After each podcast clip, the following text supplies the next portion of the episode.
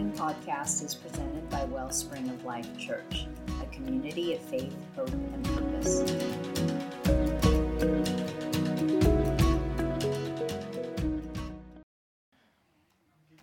If you have your Bibles, let's open them up. We've been going through Isaiah, some selected passages from there, and we were in Isaiah 35 last week. And so this morning you can turn to chapter 40, Isaiah chapter 40. I think most of us would agree that we could stand a little revival in the land. What do you think? Yeah, we could use revival in our land, in our nation, just as the Israelites needed revival back during Isaiah's time. After prophesying that God would use the Assyrians and the Babylonians to discipline his people for their unfaithfulness and their rebelliousness and their rejection of God and his word and his commands, Isaiah comforts them, the people of Judah, with the promise that God would restore and bless them once the discipline was complete, wanting to and longing to encourage those who would be returning from the captivity that lasted for 70 years in Babylon. When we went through the book of Daniel, Daniel was a part of that. He was in the middle of all that and was there in Babylon, if you'll recall. Now, if you remember that when we started Isaiah, we let you know that it's really broke down into two sections. The scholars see it as having section 1 and section 2. Section 1 being chapters 1 through 39, and it deals with God's pronouncing judgment on his people. Chapters 40 through 66, God changes it up and goes from pronouncing judgment to bringing comfort and hope and encouragement. It's about his grace from chapters 40 through 66. And so we are picking it up at chapter 40 this morning. And we're going to be looking at and covering the first 5 verses of this 40th chapter. Now, at the time of Isaiah, by the time he wrote this 40th chapter, this great message that is about hope and salvation, he knew that the Jewish people were facing roughly, give or take, 160 years or so of extreme, difficult years. For about 93 of those years, or again, give or take a year or two, their nation would experience an unparalleled flow of wickedness coming in and out of that nation, a stream that would gain momentum, bringing about an inevitable end, the fall of their nation, the fall of Judah to the Babylonian Empire. They would then be deported and spend, as I have already said, 70 long, harsh years scattered throughout the Babylonian Empire. And so therefore, as you could imagine, encouragement and a deep sense of God's care and comfort would be so desperately needed during those long, difficult years. The people needed to trust God, needed to come back to a place where they could believe in his amazing, glorious promises of deliverance. They needed to live righteously and godly as they looked forward to the day of their redemption being provided for them by Yahweh. They needed to get there at that place. And by the way, the language here of chapter 40 is very similar to the language that you'll find in the book of Exodus. Exodus being the book that talks about God's delivering his people out of Egypt, right? So the language is very similar to what we find Isaiah giving to us and providing us here. Within the hearts of the people, they needed to keep their hope alive of God's salvation, the hope that he would deliver them from their captivity and lead them back to Judah, back to the land of promise, okay? To keep their hope alive, the Lord stirs the heart of Isaiah to get him to proclaim this much-needed message of comfort and hope and salvation. Yes, we need revival in our nation. in our churches, in our personal lives. But the question is, do we really fully understand what that even means in our time and in our day? It's not just, you know, I can remember back many years ago when I was a kid and even like teenager and then maybe even in my early adulthood, churches would, you know, bring in an evangelist and there'd be great music and they'd have a meeting for a week or two.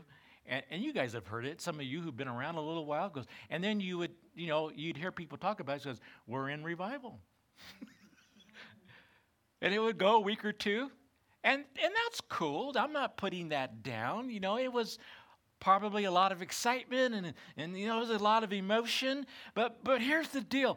Was there any lasting change? Well, did people come out of that loving Jesus more? Yeah. So what does it even mean? What does it look like?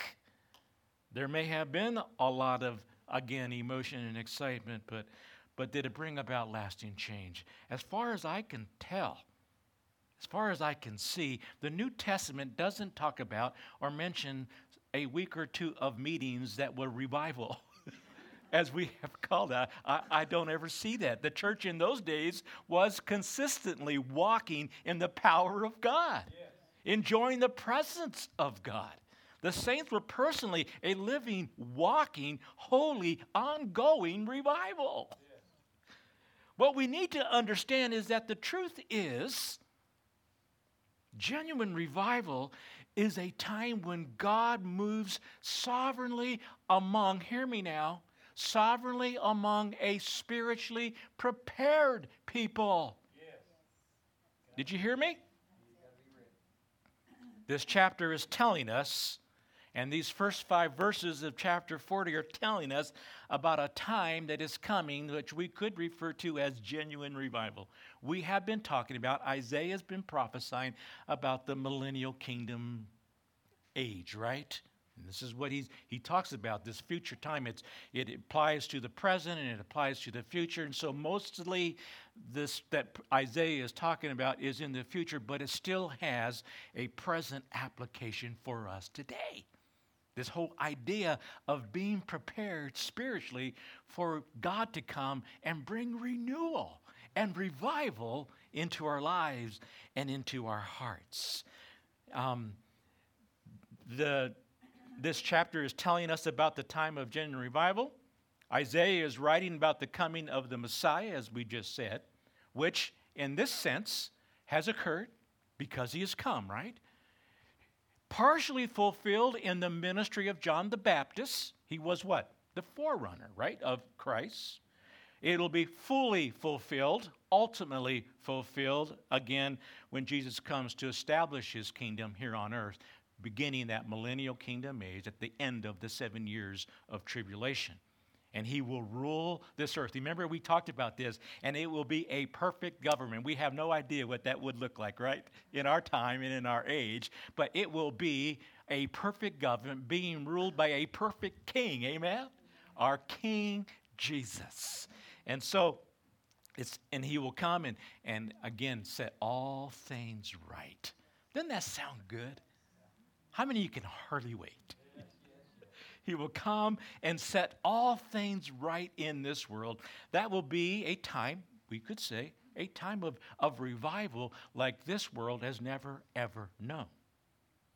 While these verses, again, are primarily about the future, they also present a point and point out to us this whole idea of preparation, a time of preparation needed in the church. And the church is not just a building, is it? The church is made up of people. Yeah. So that's talking about us. Preparations that must be made if we want to see the Lord move amongst us and bring about a spiritual awakening, a time of renewal, and a time of revival. And so preparations are what is needed. And could it be that the revival, the renewal we so desperately need would actually be a resurgence and a regained appreciation for our salvation? Could it be that perhaps we've taken a little bit of that for granted lately? Maybe a resurgence and a regained appreciation for our salvation, because it is, after all, salvation that sets us free from no longer living for ourselves, amen, but living for our King, living for our Lord and Savior, our Redeemer, Jesus. God will deliver His people from captivity. He did it in Isaiah's time. He continues to do it today. That's what's so beautiful about God's Word. It is so relevant and present, isn't it? Yes, He is the God who delivers His people in times past from captivity. He's still the God who continues to come and deliver us from whatever it is we are captive to. Amen. And there are many things, aren't there, that we can find ourselves captive to. God will deliver. It's His promise. It's who He is. It's what He does. No matter what enemy holds them in bondage, He will come and set them free. Salvation is the wonderful message now being proclaimed here in Isaiah by God Himself, speaking through Isaiah, but it's God Himself saying this and speaking this. It's a wonderful hope that is being offered to those who are facing trials and to those who are being held captive by cruel enemies. And we know who those enemies are. We can name them. Satan, right? This world. And even what I have referred to in times past, that traitor that lives within our flesh, that old sinful nature. And so let's pick it up at verses 1 and 2 as we hear God speak again through Isaiah. Comfort my people, says your God. Speak tenderly to Jerusalem and proclaim to her that her hard service has been completed, that her sin has been paid for, that she has received from the Lord's hand double for all her sins. Again, initially and in the present, it's speaking to those who would be taken off into captivity, and referring to their being released at the end of the 70 years. Some call this section here of Isaiah the gospel according to Isaiah. These words, comfort, comfort, which in a very real sense introduce the gospel story, doesn't it?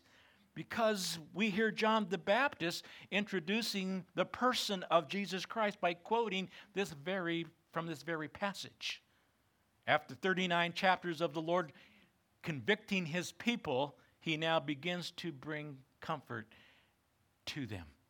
As His people walked through the coming hardships and captivity, the Lord wanted them to be comforted. He needs them to know, as we have said already in the past weeks, He's not kicking them to the curb. He's not giving up on them. He's letting them know that even though there will be consequences because of their sin, He loves them.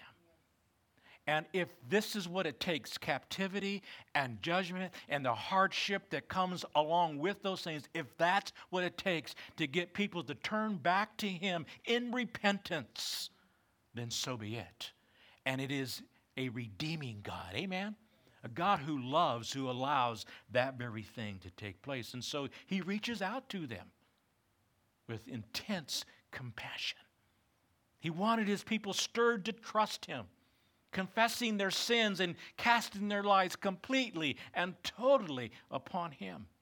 He wanted them to worship and obey and to walk in fellowship with Him throughout their lives, no matter what was taking place. True comfort of heart and soul comes only from the Lord, correct? This comfort includes deep spiritual rest, a rest of assurance that one's life is in God's hands. Is there any better place to be, folks, than right here in the palm of His hands, His eyes on us, safe and secure in that sense? To the righteous believer, God will give strength. He will bring courage to bear whatever lies ahead. And this is what He's wanting to bring to His people. As Isaiah speaks, what He's wanting to bring to us. Courage to bear whatever lies ahead, working all things out for good. Isn't that what we find in Romans 8:28? Even if the righteous believer even if, because of some trial or severe persecution, should happen to lose his life as a result of his faith and his standing firm in God, they know that they have a complete, awesome, blessed assurance that God will immediately transfer them in that moment before the very presence of God in quick as the blink of an eye. I call that comfort, don't you? I call that assurance. I call that being right here in the hands of God, safe in that place. Comfort my people, God says. I've shared with them the burdens. Now I want to give them the blessings. I've spoken to them with conviction. Now I want to minister to them my comfort. Receive that, people. These people were so prone to wander, so prone to mess up, unlike us, right? And here's what we need to hear personally. Yet they were still God's kids. Amen? Amen. Receiving all the love that he had to give. The people would desperately need the comfort of God. Understandably, facing such a dismal future would cause many to become so discouraged. I mean, try to imagine the discouragement that would come, knowing that you're headed off to a foreign nation in captivity. Doesn't sound good, does it? Doesn't look good. And so understandably, facing such dismal future would cause many to become so discouraged. They would be tempted to lose all hope for their future, sending them to the depths of depression. Perhaps even some righteous believers would begin to find themselves questioning God, wondering why he would allow such suffering to take place. Some would even be tempted to distrust the Lord's promises and to give up on their faith. So in order to prepare his people for the coming trials, God cried out, "Comfort, comfort my people." The double comfort stresses the importance and the urgency of getting the message out, for the people would be desperate. Now, this is where I think God's heart really needs to be understood. They would be desperate in terms of the future they were looking at, the trial, the adversity, the hardship. But from God's heart, him allowing this sort of thing to take place, and as the people embraced the message, the promises of God, that desperation that they were looking at in terms of their future would be turned into a desperation for their God. Wow. How desperate are we today for God? I've said this before, and I'm going to repeat it right now. Some of you have seen the movie Jesus Revolution, and it's Greg Laurie telling that whole story of the Jesus movement back in the 60s and 70s. And just prior to Chuck Smith passing, in 2013, Greg Laurie went to go see him and asked him a question. Chuck, do you think we could ever see a move of God like this again? You know what Chuck said? He told Greg Laurie, he says, I don't know that we're desperate enough. Yes.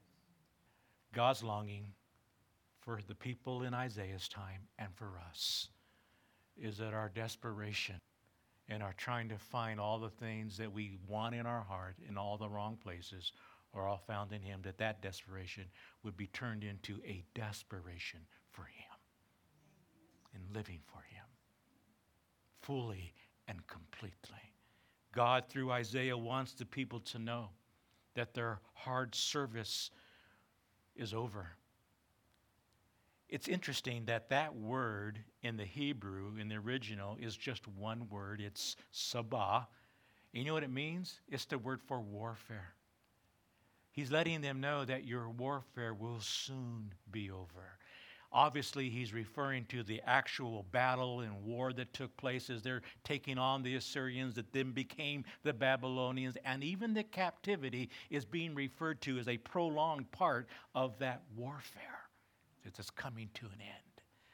How often do we find ourselves, and we would not like to admit it, at war with the very will of our God, demanding our will over against His?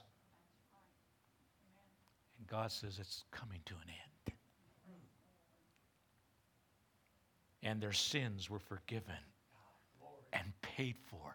What does that remind you of? The Lord was promising the release of the Jews and their return to the promised land of Judah.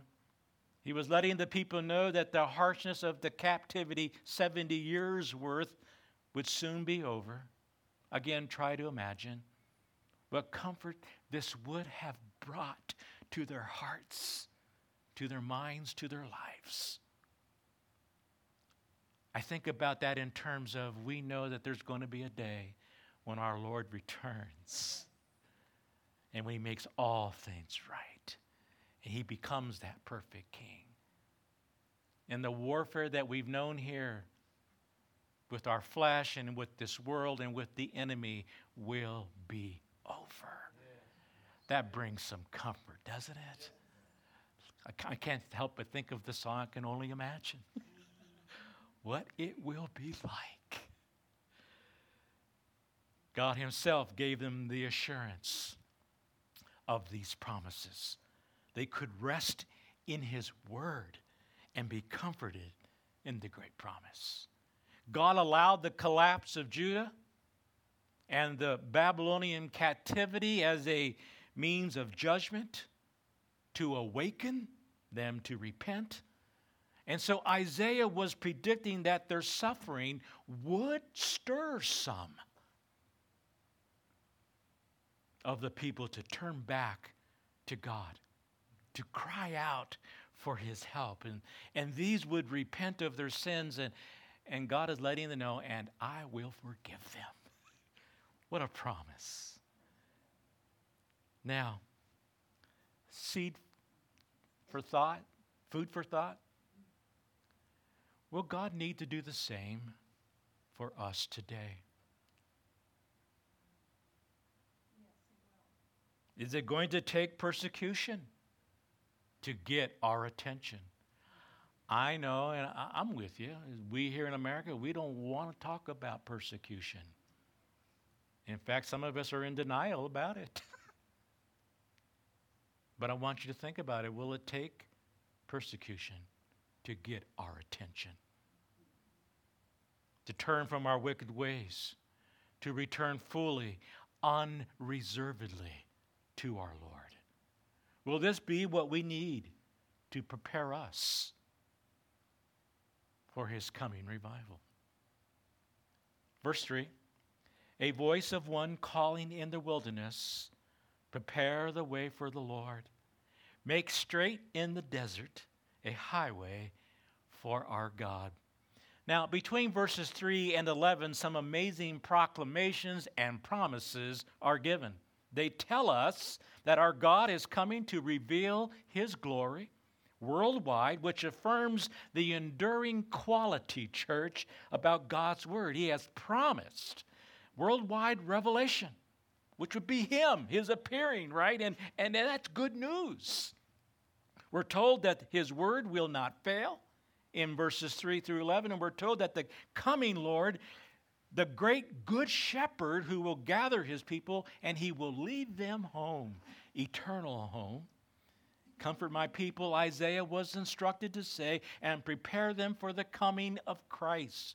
John the Baptist used, as I said earlier, this very verse when he was being asked by the Pharisees, who are you? Remember that? Are you the Messiah? Are you the Christ? Or are you Elijah? You know, and John says, nope, not either of those. And then he quotes this scripture. You can find that in John chapter 1, verses 19 through 23. I am a voice crying in the wilderness, preparing a way for the coming of the Lord. The cry of Isaiah's voice is good news. Why? Because the King is coming, and He's coming soon, church. This is a picture And I want you to really get this. This is a beautiful picture that we're being given here of a ancient Near East custom of preparing for the coming and visitation of a foreign king. What a wonderful, amazing picture this is. We have a king who's coming, amen? And we're being told here, being encouraged to prepare, just like the ancient custom did to prepare. Ambassadors would be sent ahead of the king's coming so that they would know that he is coming. What would they do? They would go into an extensive activity of preparing, fixing highways, maybe building a road if that needed to take place, removing debris, filling in potholes, making sharp corners straighter, bringing dips and things level, or bringing down higher places. All that would take place before the king would show up. All of this has amazing spiritual application for us today in terms of our being prepared and getting prepared for his coming. Either a special road would be built, as I said, or, litter picked up, potholes filled in. Amen. Now, I want you to watch it. Look at verse 4 and 5. As we put this all together, every valley shall be raised up, every mountain and hill made low. Again, a couple things going on here. Ancient custom, and then its application for us. Every mountain and hill made low, and the rough ground shall become level. The rugged places, a plain, in other words, flat. And the glory of the Lord will be revealed. Notice the order of things here. The preparation takes place, and then the glory of the Lord will be revealed, and all people will see it together, for the mouth of the Lord has spoken. It's kind of like Isaiah's way of saying, you can take this to the bank. You can count on it. With the Lord's announced coming, the people were to get serious about the preparations. Like what specifically then? Well, they were to straighten out their lives. They were to remove all the crooked and unrighteous behavior. They were to give their lives a spiritual upgrade, if you will.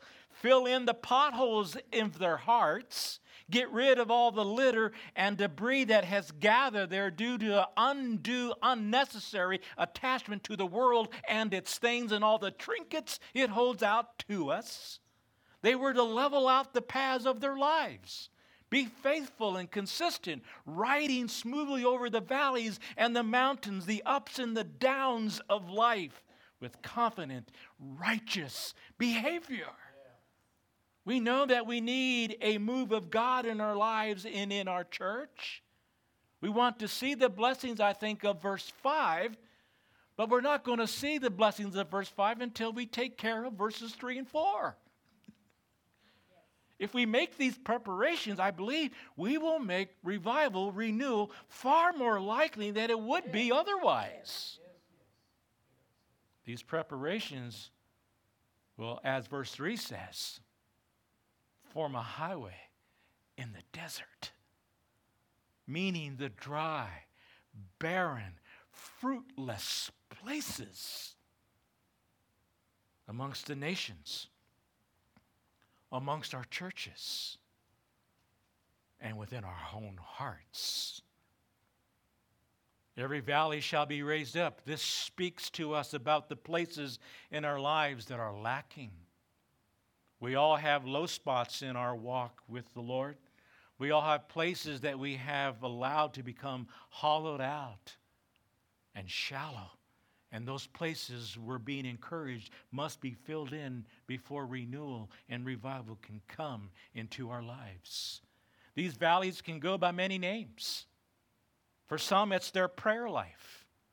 Bible reading and study and unforgiveness or guilt or anger or self-righteousness. For others, it's financial problems, marital issues, physical problems, the hardships of life, relationships, and activities that have pulled them away from God. Every mountain and hill shall be made low. So while we need to work in some areas of our lives to bring things up where they need to be, we also need to work in areas where we need to tear down areas that we have allowed to become unnecessary mountains in our lives. Things that stand between us and God, becoming barriers in our relationship with Him. There are many potential barriers to revival in our lives. Let me name a few, and it's just a few. Jealousy, lust, pride, unfaithfulness, worry, hypocrisy, disobedience to the will of God, busyness, and fear. Everyone here has mountains in their lives. We will have attitudes, actions, and passions that need to be brought down so that God can be lifted up. Amen? And be allowed to move in like He desires to do. These verses from Isaiah are asking you to look into your life today. Identify those high places that need to be brought down. And identify those low places that need to be filled in. And get busy seeing that they are made right. If you do, I believe you will be more likely to experience God moving in your life in genuine renewal and revival.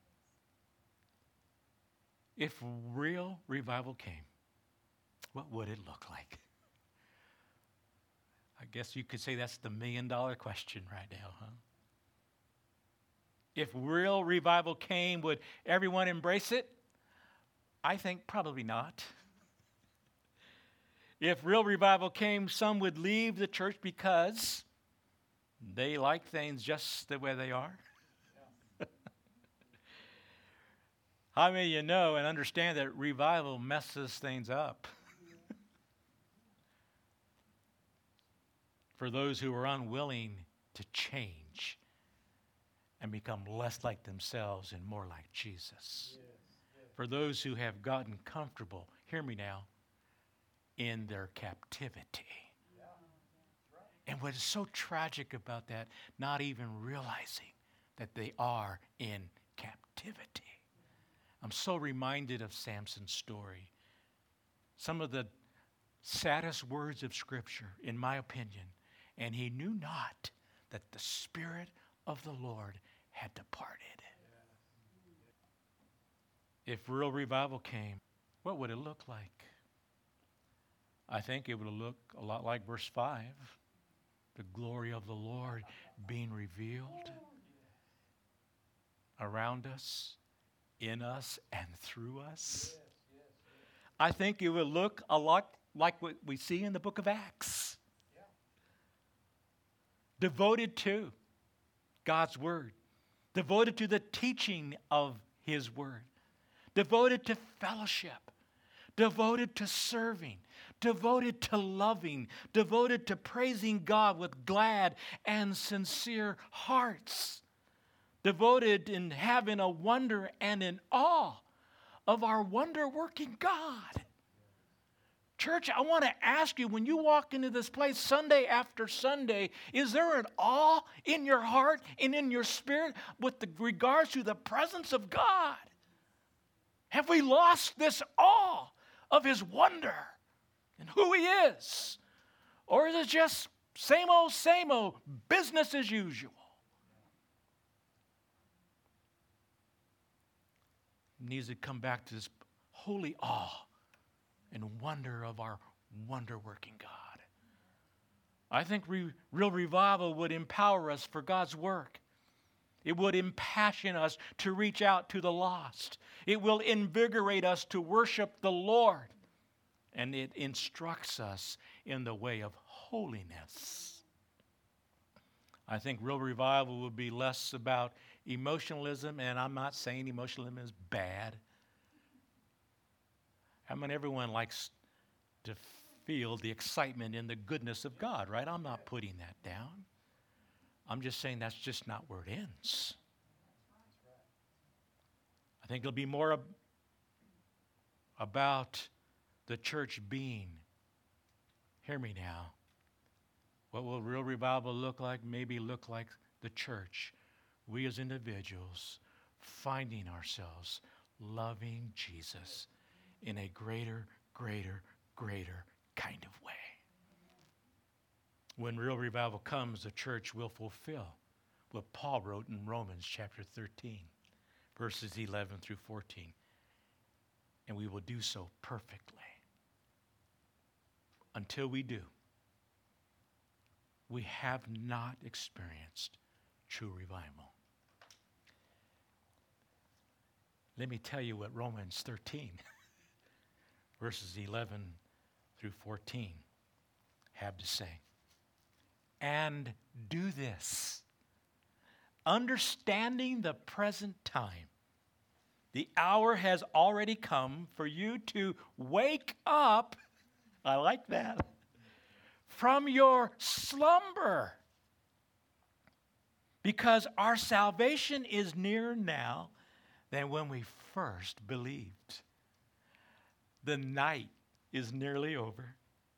The day is almost here. So let us put aside the deeds of darkness and put on the armor of light. Let us behave decently, as in the daytime, not in carousing and drunkenness, not in sexual immorality and debauchery, not in dissension and jealousy. Rather, clothe yourselves with the Lord Jesus Christ. Woo!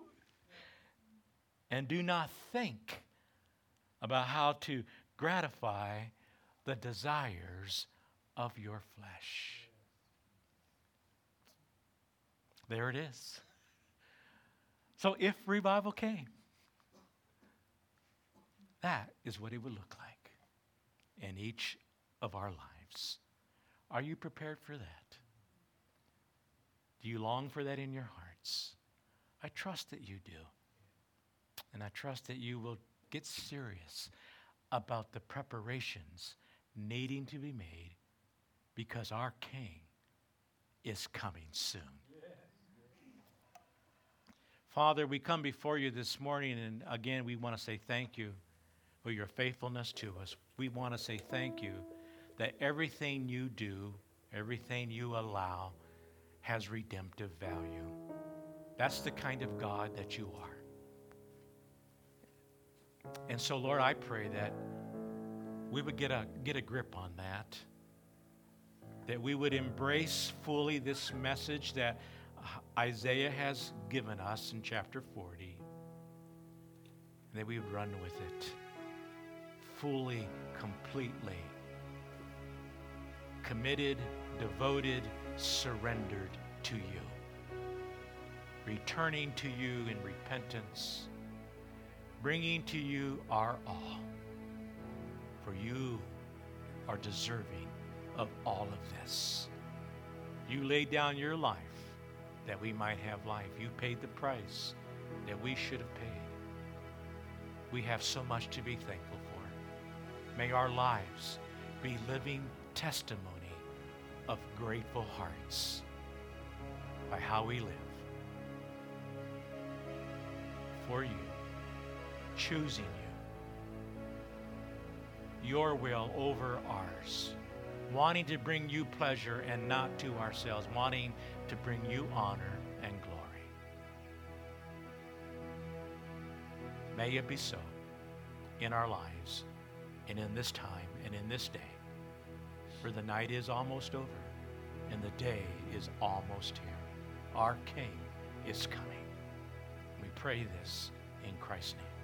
Amen. Thank you for listening to this message by Wellspring of Life Church in Western Colorado. If you'd like to learn more about our community, please visit wellspringoflifechurch.com.